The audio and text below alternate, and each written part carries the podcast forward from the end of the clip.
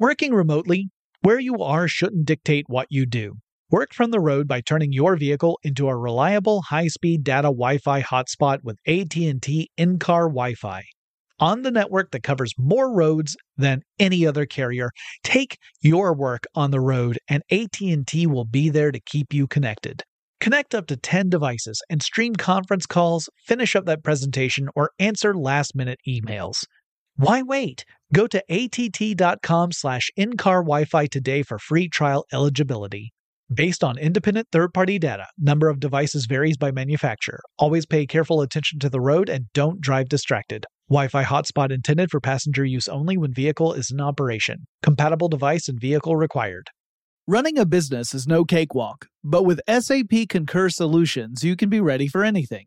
You can manage travel, expenses, and AP all on one platform that's packed with AI and best practices, and that delivers it all through an easy, clear, I can't believe how simple that is experience. So, while not much can be done about that guy who never fails to burn the microwave popcorn and stink up the entire office, with SAP Concur, you can easily handle almost anything else.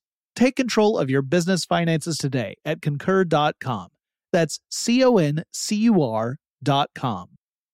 Experts claim there is nothing tougher than a diamond, but at Diamonds Direct, we beg to differ. Have you ever met a mother? Strong, radiant, timeless. This Mother's Day, give her the gift that meets her match with diamond jewelry starting at $200. Plus, Diamonds Direct's exceptional quality and unbeatable everyday price. You're sure to give her a gift that wows this generation and the next to come. Experience the thrill of jewelry shopping done right at Diamonds Direct. Diamonds Direct, your love, our passion. From BBC Radio 4, Britain's biggest paranormal podcast is going on a road trip. I thought in that moment, oh my God, we've summoned something from this board. This is Uncanny USA. He says, Somebody's in the house, and I screamed. Listen to Uncanny USA wherever you get your BBC podcasts, if you dare.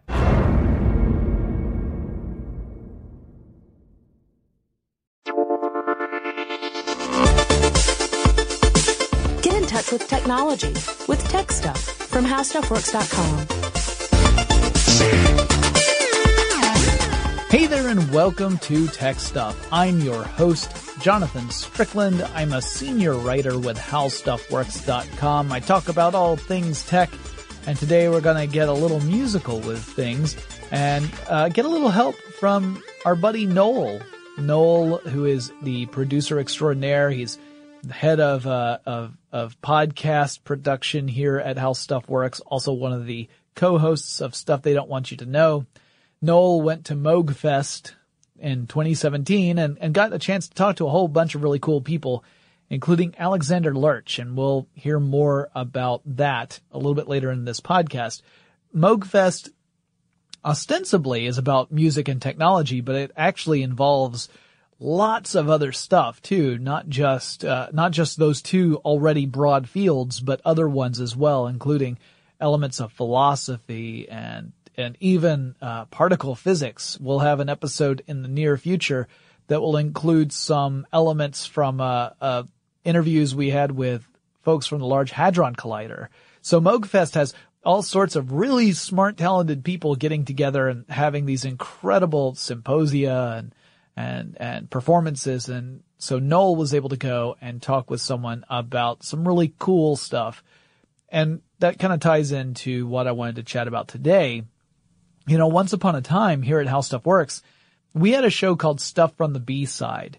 And this was a podcast all about music. Episodes focused on everything musical, including elements that are more general concepts or philosophical ideas.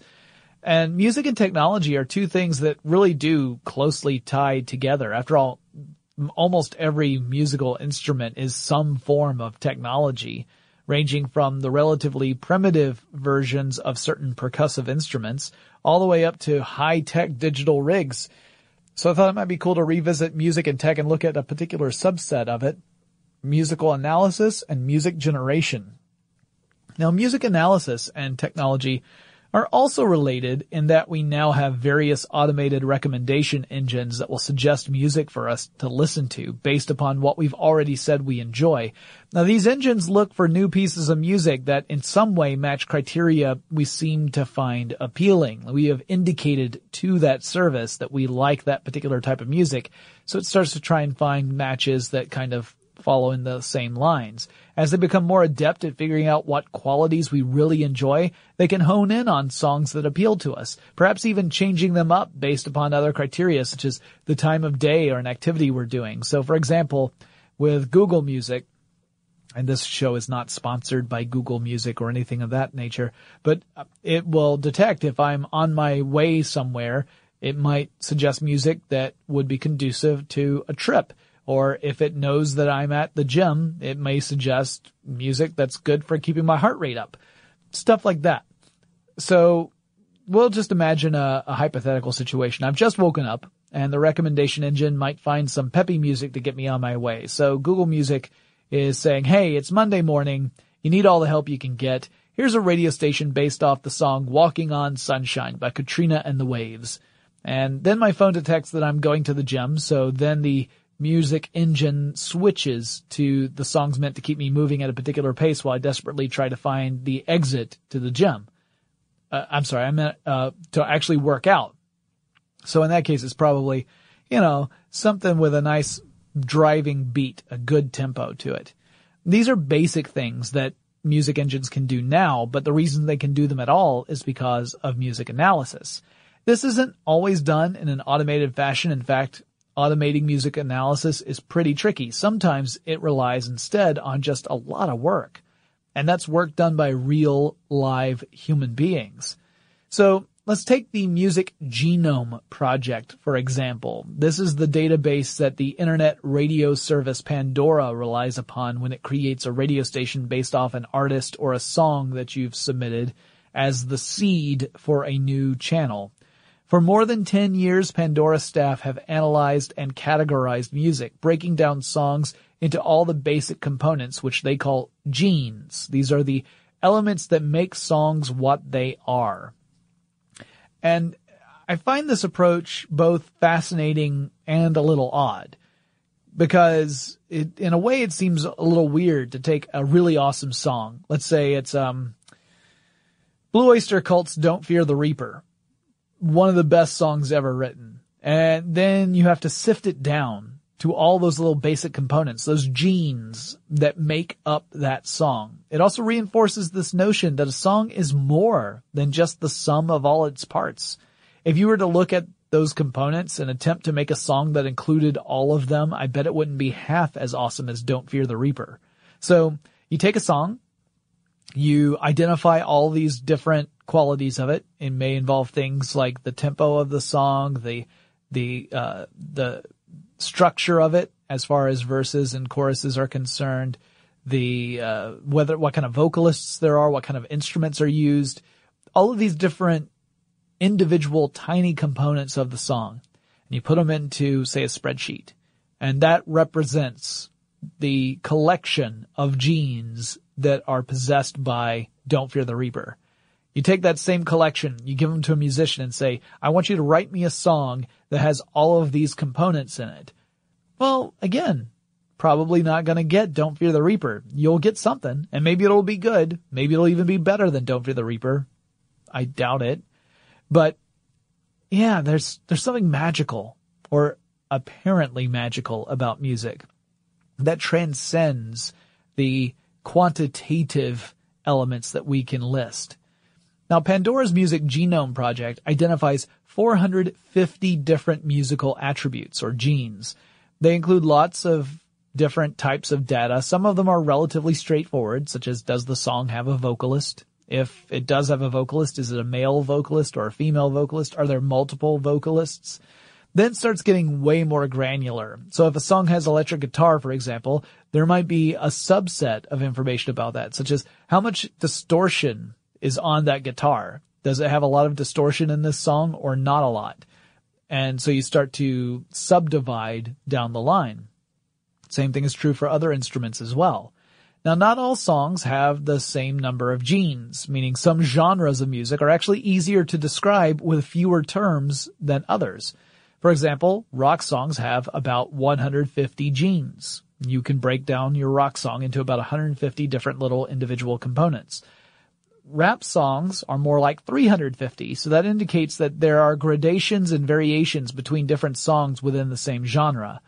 Uh, so to make a recommendation engine, you first have to put all the music within the library through this process. You need to identify the important qualities that make the music what it is. And you could use something like a spreadsheet and you lay it all out. And then when someone wants to make a new radio station off of a song, you can use that song's genome, all the genes listed for that specific song, to guide a decision engine to pick other songs that are similar to the first one within a certain degree. So you could set this dynamically in your search engine, right? Like let's say that you are the one designing the new latest and greatest version of Pandora.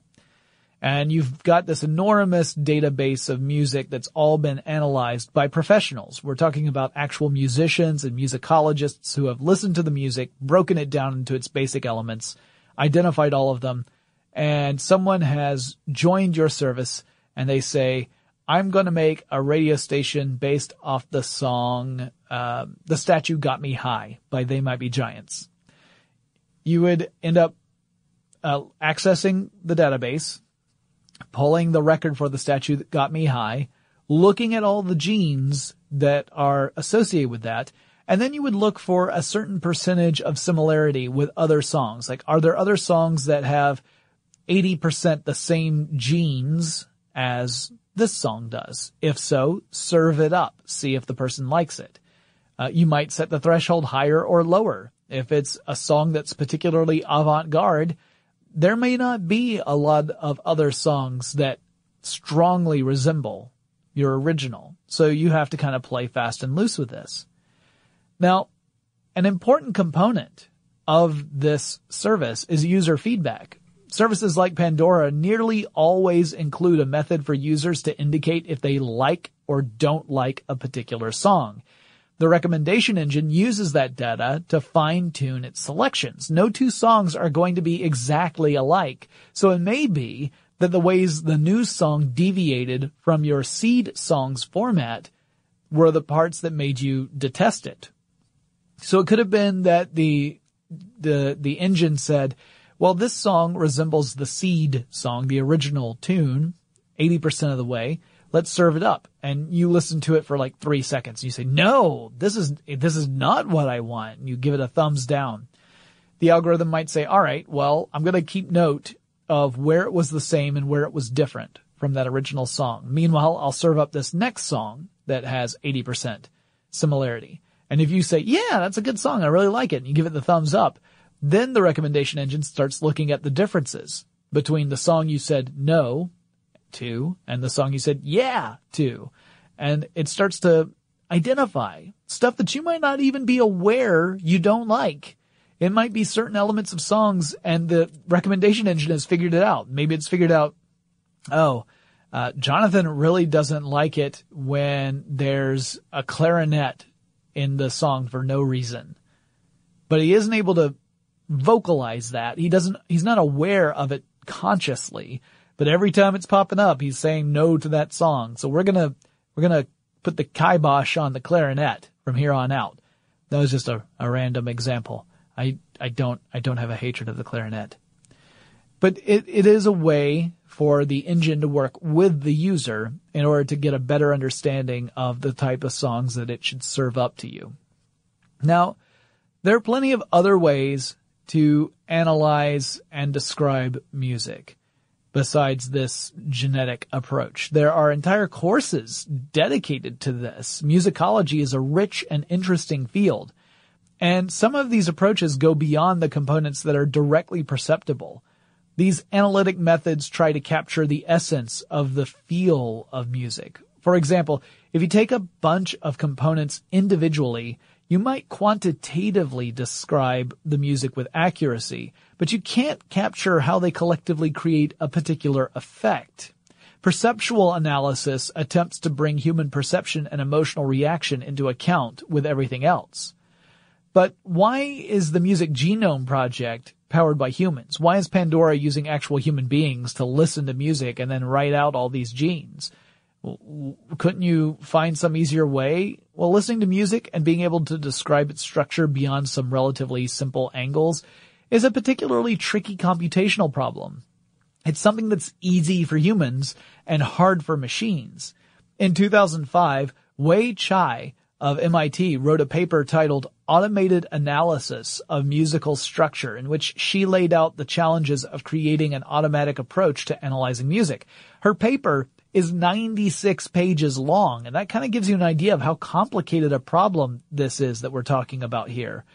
Chai's team relied on music cognition, machine learning, and signal processing to segment and analyze pieces of music with the goal of isolating and analyzing the recurrent structures of a piece, you know, the whole verse, chorus, verse. For all my fellow Pixies fans out there, the chord progression or key changes that are present in music, uh, identifying parts of a piece that make it representative of the whole. In other words, finding that hook or finding that element of a song that make it stand out. Chai's team had to figure out how to make a machine do stuff that we tend to do naturally, even without the benefit of formal musical training. So for example, I have never taken any class beyond music appreciation, which is about as 101 as you get. And yet I am able to vocalize certain things about music easily. I can recognize these differences, things that a computer cannot natively do without a, it requires a whole lot of work. The whole paper is available to read online. And it's really interesting. I recommend checking it out. Uh, there's a PDF you can just download for free and read over it, and it's fascinating. It delves into not just the programming challenge of creating this analysis software, but also the peculiarities of music itself. For example, what makes one piece of music more memorable than another piece? What element does repetition play when it comes to making a masterpiece? What is the relationship between music, which when you get down to it really is just math and motion, and human perception? And I could do an entire episode on Chai's work and what her team developed and how they set out to design this automated system to analyze music, but that's going to have to wait for a later episode. For now, it's just important to understand that music is something that we're able to experience on a level that machines just cannot. Now, when we come back from the break, we're going to listen in on an interview that Noel Brown had with Alexander Lerch and learn more about musical analysis and music generation. But first, let's take a quick break to thank our sponsor. Running a business is no cakewalk. There is a ton to keep track of. Employees to keep happy, spending to control, travel to plan, and on top of it all, nobody knows exactly what the future holds. Your finance team always has to be ready to change. But with SAP Concur Solutions, you can be ready for anything. You can manage travel, expenses, and AP all on one platform that's packed with AI and best practices and that delivers it all through an easy, clear, I can't believe how simple that is experience. And you can finally say goodbye to the costly mistakes and risks that come from manual work and spreadsheets. So, while not much can be done about that guy who never fails to burn the microwave popcorn and stink up the entire office, with SAP Concur, you can easily handle almost anything else. Take control of your business finances today at concur.com. That's C O N C U R dot com. Working remotely, where you are shouldn't dictate what you do. Work from the road by turning your vehicle into a reliable high-speed data Wi-Fi hotspot with AT&T in-car Wi-Fi. On the network that covers more roads than any other carrier, take your work on the road and AT&T will be there to keep you connected. Connect up to 10 devices and stream conference calls, finish up that presentation, or answer last minute emails. Why wait? Go to att.com slash in-car Wi-Fi today for free trial eligibility. Based on independent third-party data, number of devices varies by manufacturer. Always pay careful attention to the road and don't drive distracted. Wi-Fi hotspot intended for passenger use only when vehicle is in operation. Compatible device and vehicle required. From BBC Radio 4. Britain's biggest paranormal podcast is going on a road trip. I thought in that moment, oh my god, we've summoned something from this board. This is Uncanny USA. He says, Somebody's in the house, and I screamed. Listen to Uncanny USA wherever you get your BBC podcasts, if you dare.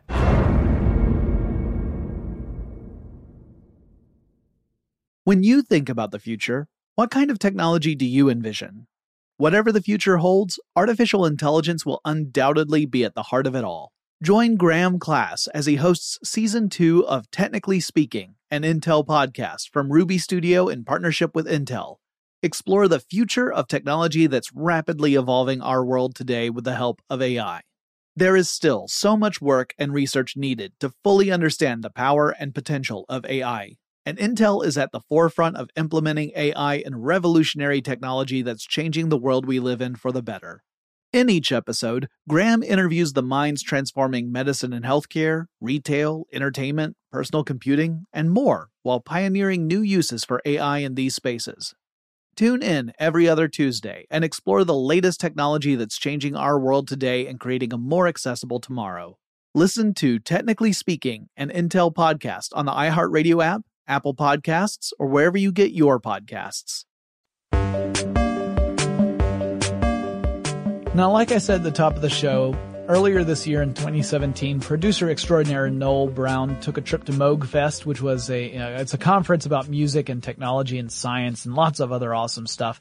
And he got to speak with a music analysis expert, Alexander Lerch. And what follows is their conversation. So, as a bit of a layman, I interpret a lot of what you do in the field of like generative music. Is that kind of along the right lines?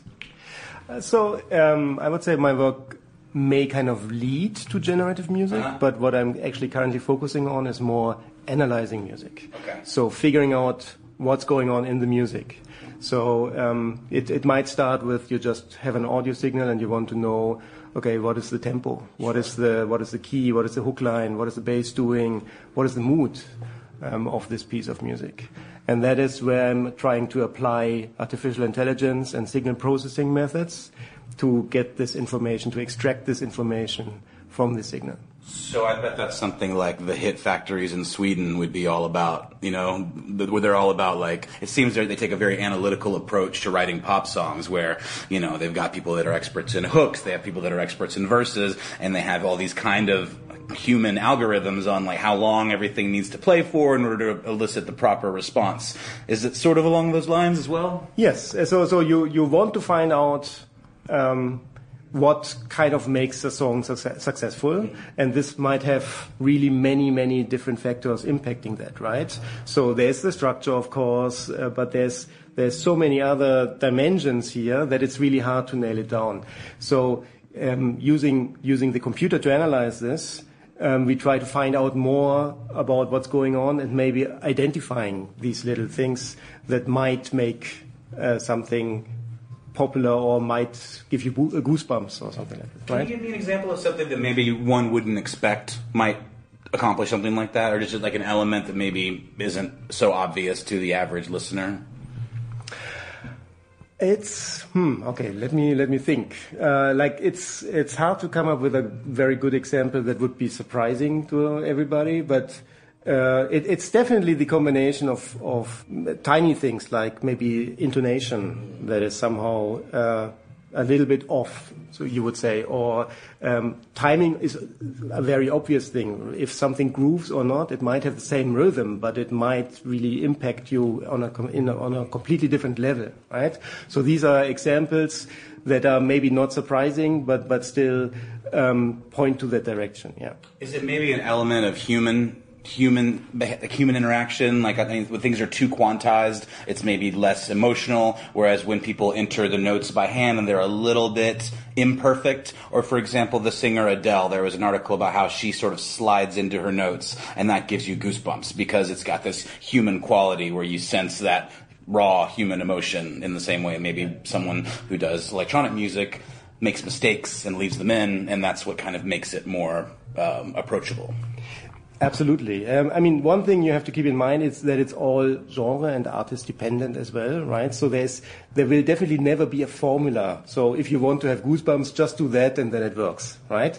So you can always analyze in retrospect, okay, this artist has this specific thing that he or she does and that makes things uh, so, so, um, fascinating or, or so, uh, that makes you hooked on that. Um, but that might not work for a different genre or for a new song, right? Especially because it's also about expectation and what you already know. So um, I can maybe let a computer compose something in Mozart style, right? And it might be a really good Mozart piece, but that doesn't mean it really gets you as a listener, you know, because you have heard so many Mozart pieces and the original will still be better. It's, it's always an imitation, right? So, so then it might actually miss something there, right? Even if the composition itself is very much like Mozart did it. Yeah. So is the end product of your research to make computers better at doing this? Or are you just interested in kind of, you know, breaking down pieces of music and to their base elements? So at the moment, I'm doing exactly that. I'm breaking it down. I, I want to be able to uh, let a computer transcribe what's going on in the music. I want to understand, maybe on a perceptual level, so what makes, what parameters that you can objectively extract from the audio signal, um, what impact might they have on the listener, right? So, so how does the listener react to certain um, specific um, characteristics uh, of, of the music? But um, this knowledge is then also uh, can most definitely be used to actually generate new music um, following specific uh, rules that you have extracted from the music and then uh, create something new. And this is what my colleague uh, Gil Weinberg works a lot on with his uh, uh, robotas that make music. Oh, okay. Can you tell me more about that? I know it's not your thing, but just a little interested. Right. Yeah. So, so there's um, he has a robot called Shimon. Uh, so she's a marimba playing robot. Um, so uh, what so, so my, my colleague is a lot into jazz. So Shimon plays also a lot of jazz.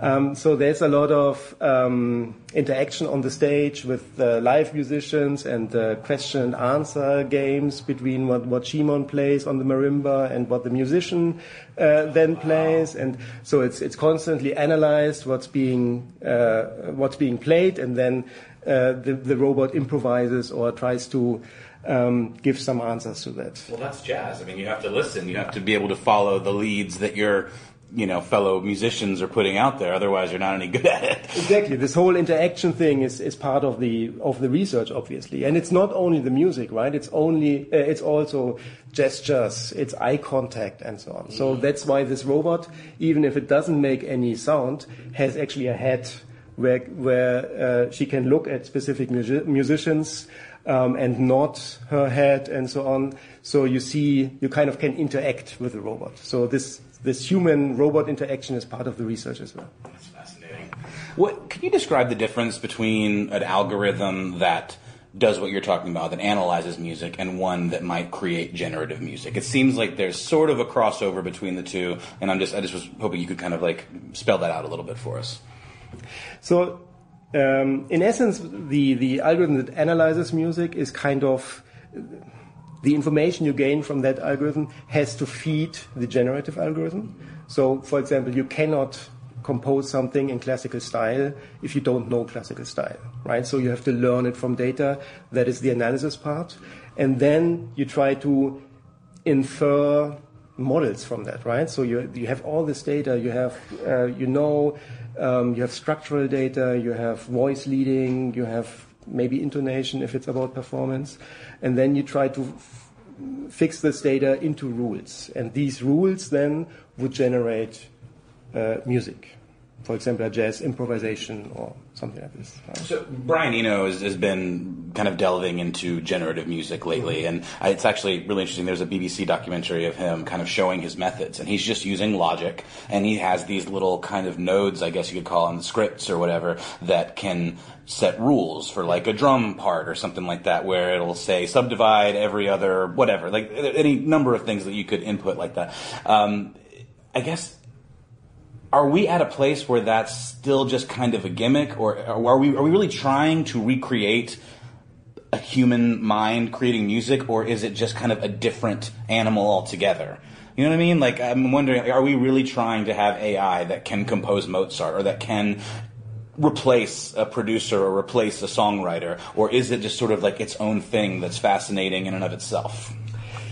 So I, I don't think that the goal here is to replace uh, musicians. But I think it's, um, from a research perspective, um, giving a machine creativity is a really fascinating topic, right? So, is it possible if you just have something uh, algorithm driven? Um, that it actually creates something new that it hasn't seen before, right? So um, I um, I wouldn't be worried about being replaced. Although, I mean, I could see in the future, like for example, generating elevator music, right? Um, that that I can easily see being automatically generated in the future, um, and there, yes, we, you would actually the AI would actually replace the human composer in that uh, in that area. But I don't I don't think that. Um, I, I think the, the phenomenon of creativity is still not completely understood.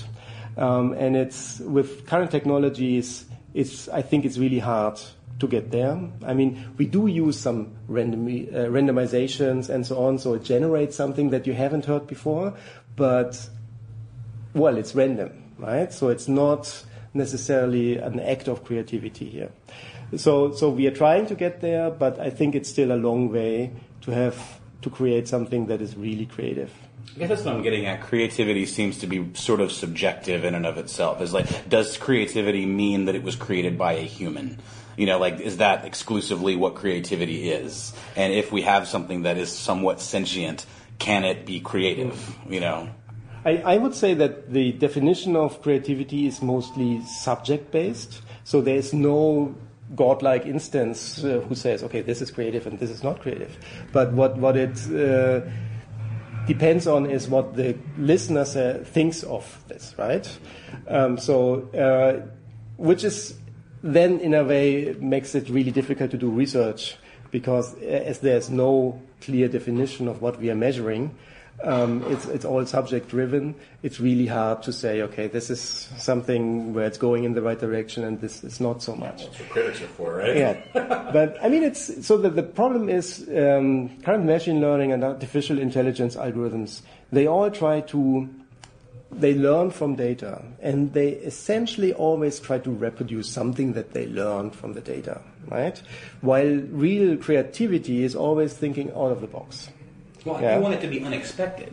Like Eno uses these algorithms because he wants to surprise himself, but he likes to set certain conditions mm-hmm. that are appealing to him. It's sort of like being the prime mover in the situation and then just sort of letting the pieces fall where they may in the end of the day. But you are sort of still putting yourself into the equation, but then you are hoping for unexpected results to surprise yourself. And this is definitely uh, one very good way of dealing with that, right? Because you you have some kind of random components there. Um, you don't trust everything that is being outputted, right? So, but something might be good. So you generate a lot of variations of, of what you might want to achieve, and then you just pick something that, that really works, and then you um, use this as a starting point from where you want to go uh, to where you want to go. You mentioned elevator music, and I get that for sure, but aren't they already using generative music in video games where they have to have music constantly playing? And obviously, it would take ages for a single person to compose, you know, hundreds of hours of music. And I know there are cues in games that are composed, but then there are parts where you're maybe wandering around in like the you know RPG type game, and it's sort of ambient music that just seems to morph and change. Right. I mean, this is, but this is rule based. As far as I know, I'm, I'm far from being an expert in, in what uh, really happens in these game engines. But my understanding is that they, they define specific states, um, and then they have certain rules for either looping something, looping specific loops, um, or just generating some some more atmospheric uh, background tones within a palette yeah. or within like a scale or something. That's right. you know, but, I got you. But I'm I'm I'm pretty sure that this is not necessarily automatically generated. I mean, there might be randomness in there, but I think it's basically rule based. So somebody during the development uh, specified, okay, in this state, do something like this. How do you think that technology will shape music over the next 10, 20 years? I mean, obviously, we're at a conference festival that is very much involved in the, uh, the connection between technology and music. I love it. I think it's amazing. There are some people that it kind of freaks out, but I wonder what you think about, like, where's it going? Oh well, that's that's obviously very hard to answer. I mean, just in your opinion, what do you what do you I see? mean, so that, um, okay, let me start historically, right? So so technology and music they have always interacted very closely, right? So there is actually genres who would not uh, uh, which would not be there without uh, the technology, right? an instrument is technology, right? Exactly. So the electric guitar, rock and roll wouldn't have happened without the electric guitar, and the electric guitar was, in essence, an engineering effort, right? Uh, synthesizer, obviously, we are here at Moogfest. Um, so, uh, so there was always close uh, interaction between technology. Um, so, um, what the trends that I currently see, and, and, they are not really surprising, I guess, but I think that um, the interaction of the performer with uh, any kind of sound generation or music generation algorithm will will um, grow more cohesive. So uh, any kind of controller uh, will be easier to use, and and uh, it will also be easier to use for everybody to create music. And this is definitely a trend you already see with DJ apps and so on, uh, where, where, they automatically create mashups for you and, and all this stuff. Um, it, uh, this, is, this is definitely going to happen that the user will be, even if they have no uh, music background, will be able to create music in a way that, that makes sense. It might only be loop based for now, but um, there's uh, a lot of possibilities here. Um, I see also possibilities in more crowd-based approaches to this, right? So, um, what happens if you put 100 people into a room and give them, I don't know, an app or something that they can control and then they make music together? Like a neural network music yeah, situation. Exactly, yeah. and and uh, there's also in, in this context there's new forms how artists can communicate with their fans, right? So mm-hmm. you could release something that is actually interactive. So so fans could, in the easiest form, could vote on something, but maybe some more complex input would shape the musical outcome there. So I think these are very, very interesting forms where you already see the seeds in, in what's currently happening.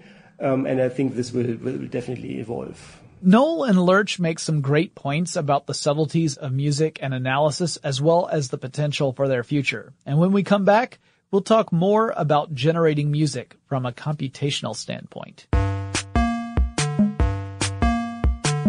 Running a business is no cakewalk. There is a ton to keep track of. Employees to keep happy, spending to control, travel to plan, and on top of it all, nobody knows exactly what the future holds.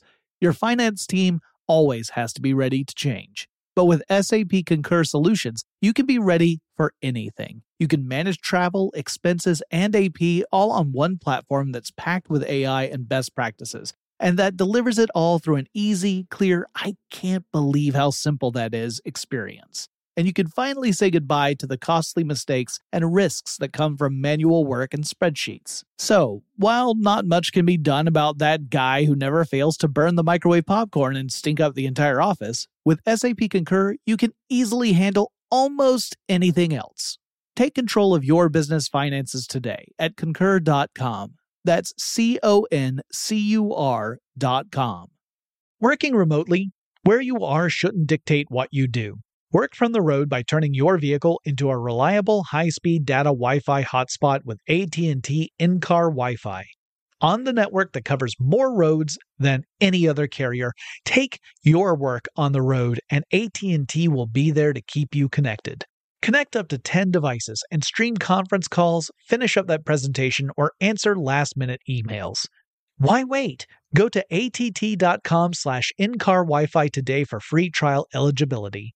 Based on independent third-party data, number of devices varies by manufacturer. Always pay careful attention to the road and don't drive distracted. Wi-Fi hotspot intended for passenger use only when vehicle is in operation. Compatible device and vehicle required. From BBC Radio 4. Britain's biggest paranormal podcast is going on a road trip. I thought in that moment, oh my God, we've summoned something from this board. This is Uncanny USA. He says, Somebody's in the house, and I screamed. Listen to Uncanny USA wherever you get your BBC podcasts, if you dare.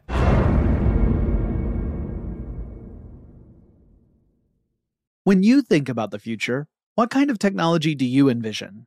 Whatever the future holds, artificial intelligence will undoubtedly be at the heart of it all. Join Graham Class as he hosts season two of Technically Speaking, an Intel podcast from Ruby Studio in partnership with Intel. Explore the future of technology that's rapidly evolving our world today with the help of AI. There is still so much work and research needed to fully understand the power and potential of AI, and Intel is at the forefront of implementing AI in revolutionary technology that's changing the world we live in for the better. In each episode, Graham interviews the minds transforming medicine and healthcare, retail, entertainment, personal computing, and more while pioneering new uses for AI in these spaces. Tune in every other Tuesday and explore the latest technology that's changing our world today and creating a more accessible tomorrow. Listen to Technically Speaking, an Intel podcast on the iHeartRadio app, Apple Podcasts, or wherever you get your podcasts. Generating music, like musical analysis, is a non trivial task. How do you program a computer so that it might dynamically create aesthetically pleasing measures of music without becoming too repetitive or boring, or straying too far away from a melody line to sound like anything other than just random series of notes? Now, some music, maybe even a lot of music, is written very deliberately. You know, you're, you're painstakingly sitting down and figuring out what chord comes next? When should you put in the key change? How many times should you repeat the chorus? It's not as if some mythical muse has reached down to touch the musician's brain and create the song fully formed. But there have been attempts by humans to create music from an almost engineering perspective so that it almost, it almost feels like you're taking the artistry out. That's not entirely fair. I don't really believe that is so. But there do, there are some songs out there that were created by committee and you could argue that some of them perhaps seem to have less merit to them than others. Now, there's some committee design music that is amazing for reasons that are difficult to put into words. For example, in 1997, Dave Soldier, a composer, worked with two artists, uh, Komar and Melamed, to create what they titled The Most Unwanted Song. They conducted a public survey to find out what people most liked and hated in music. And then they created two different songs that incorporated many of those elements. The ones that included the lowest scoring elements became part of the most unwanted song. And it's a song that lasts about 20 minutes. It's incredibly long. It's a song that includes accordion, bagpipes, children's voices, an opera singer rapping, and also incorporated advertising. It's gloriously awful. And it sounds like this.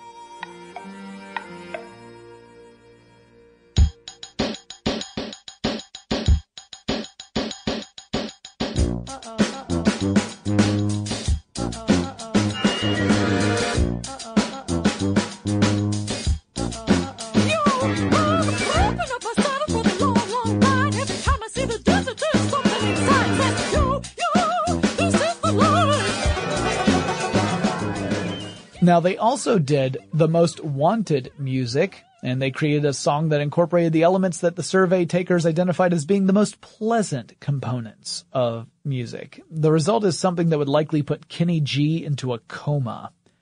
It's listening so easy you don't even know you're listening. It's a shout out to Peter Schickele right there. I actually think that this song is worse than the most unwanted song, but take a listen.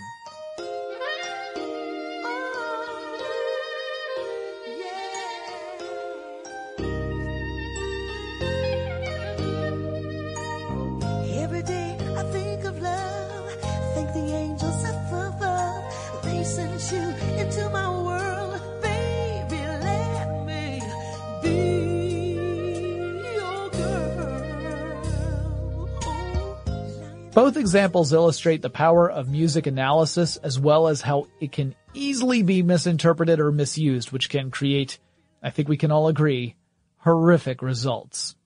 But neither of those pieces were actually generated by computers. That was all the work of human beings.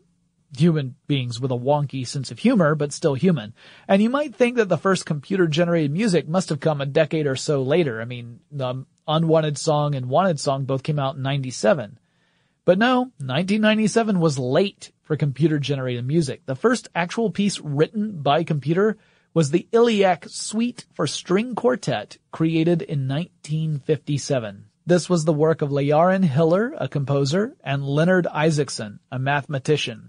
And their approach was fairly straightforward. They created a program that would generate pseudo-random integers, which in turn would represent important information with regards to musical composition, such as pitch, rhythm, dynamics, and other factors. This processed information would then go through a pass on a filter, and that filter would force the data to follow rules of composition. So it sort out anything that went outside of the rules of composition. And anything that was within the rules would get a pass. And the resulting piece of music for a string quartet sounds a bit experimental, but it doesn't exactly sound mechanical. It sounds kind of like this.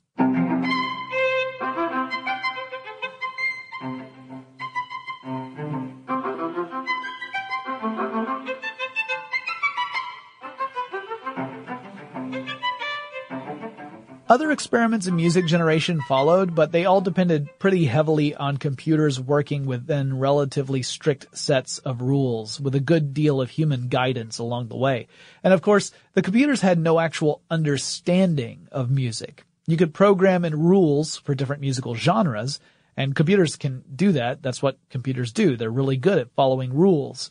But the machines have no way of knowing why those rules exist or what sort of effect those rules have on the music itself. Computer scientists have created some interesting experiments to build music generators. For example, Matt Vitelli and Aran Nayebi uh, built software that analyzed a piece of music by Madeon, a uh, French DJ, or Madeon, I suppose. I apologize. My français is uh, not very good. The software analyzed Madeon's work and then attempted to replicate it. It used recurrent neural networks in an attempt to capture the essence of the music and make something similar. The neural network learned with every iteration of music uh, and learned how to more closely mimic the style. So when it first started, it sounded like pure noise. It took 2,000 iterations before it generated something that resembled a song more than noise.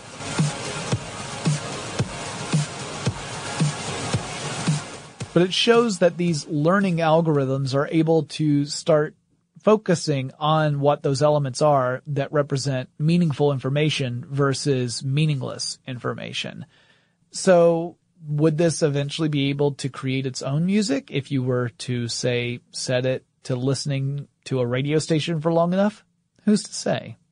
Over at Google, the Brain team is working on a ton of different projects related to machine learning and artificial intelligence, including exploring opportunities for computer generated music. This falls under something called the Magenta Project. And the project has two purposes. The first is to experiment with machines creating different forms of art automatically, including music. The second purpose is to foster a community of artists and programmers to find new and interesting ways to use this technology that Google has created. On the official page for Magenta, Douglas Eck points out that artists have always found innovative ways to put technology to use beyond what the creators had in mind. And that's where true innovation lies. So in other words, when you create an electric guitar for the first time, you're probably not anticipating the way Jimi Hendrix is going to play that decades later. So artists have been able to take things that people have created and move it beyond even the creator's expectations. That's kind of what they're hoping over at the Magenta project. Eck goes on to point out that short form machine generated music can be quite effective and it's been around for a while. There are generators out there that can make short songs essentially or short pieces of music. Uh, but if you increase the duration requirement, if you require the, the music to last longer, you start running into the limitations of the technology. They start to become more apparent. And it becomes clear that machines aren't really good at sustaining a long-term narrative in any format. The Magenta project isn't just a single approach. It's not like a group of folks who are just working on one set of algorithms. Think of it more like a platform or a list of assets, a list of, of available, uh, uh, bits and pieces other people can use and programmers and musicians can build tools out of those pieces for generating music. Now some of those tools may end up being way more effective than other tools. Just figuring out how to evaluate the abilities of the software could end up becoming a challenge. How can you tell if one autonomous music generator is quote unquote better than another one? Music is pretty subjective and what I might like might not be what you like. And there are some qualitative elements that we can look at that are pretty difficult to, to get a conversation going because if you have a very different set of, of, uh, pros and cons or, or set of, of preferences, I should say, about music than I do, then we might hit a wall. But there's some quantitative elements, such as the amount of variation in a piece and whether the music generated fits whatever genre you were aiming for that you can use. Those that's a little bit easier because it's a quantitative or more or less a quantitative element. But pretty soon you get into more subjective territory and that's where it all breaks down. At the moment, machines are better at interpreting and combining musical pieces than they are at creating something entirely new. For example, David Cope, who is a professor emeritus at the University of California, Santa Cruz, and he's also a composer, launched a project called Experiments in Musical Intelligence many years ago and used a computer program to analyze various classical composers' musical work. Then the program would construct new pieces using the elements it had analyzed as building blocks for that piece. So the program wasn't really writing something entirely new, but rather combining found elements in new ways. Now perhaps in the future, machines will be able to make art on their own with minimal human input. And if that happens, we'll likely have to face some tough philosophical questions about the nature of art. If a machine doesn't possess self-awareness or consciousness and really is just a complicated set of equations that generate data according to some general rules, is its production actually art? Is intent required for it to be art? Does the artist have to intend something in order for it to be art? If people enjoy the work and find it intellectually or emotionally stimulating, does that make it real music? If, if I like something and I find out later on that a computer generated it completely from start to finish, does that at all lessen the value of that music? Or does the fact that I like it mean that it's quote unquote real? We're not at a stage right now where those questions need urgent answers, but I do think they're really interesting. And now it's time that we play our own music and get the heck out of here. So if you guys have any suggestions for future episodes of Tech Stuff, write to me. Let me know what you think. Our email address is techstuff at howstuffworks.com or you can drop me a line on Twitter or Facebook. The handle for the show at both of those is TechStuff HSW. On Wednesdays and Fridays, I record in the studio and you can watch me live on twitch.tv slash techstuff. Watch as I struggle for words and fail and then head desk and then tell Dylan to pause the recording so I can come up with something and then start the recording again. You get to see the whole thing. So all the stuff that gets cut out of the podcasts, you can watch it happen live. Sometimes I dance. Hope to see you Wednesdays and Fridays at twitch.tv slash techstuff. And I'll talk to you again really soon.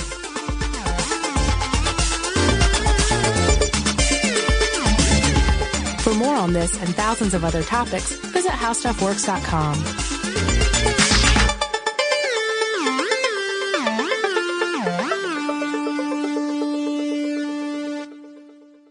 Running a business is no cakewalk, but with SAP Concur Solutions, you can be ready for anything. You can manage travel, expenses, and AP all on one platform that's packed with AI and best practices, and that delivers it all through an easy, clear, I can't believe how simple that is experience. So, while not much can be done about that guy who never fails to burn the microwave popcorn and stink up the entire office, with SAP Concur, you can easily handle almost anything else. Take control of your business finances today at concur.com. That's C O N C U R dot com. From BBC Radio 4, Britain's biggest paranormal podcast is going on a road trip. I thought in that moment, oh my God, we've summoned something from this board. This is Uncanny USA. He says, Somebody's in the house, and I screamed. Listen to Uncanny USA wherever you get your BBC podcasts, if you dare.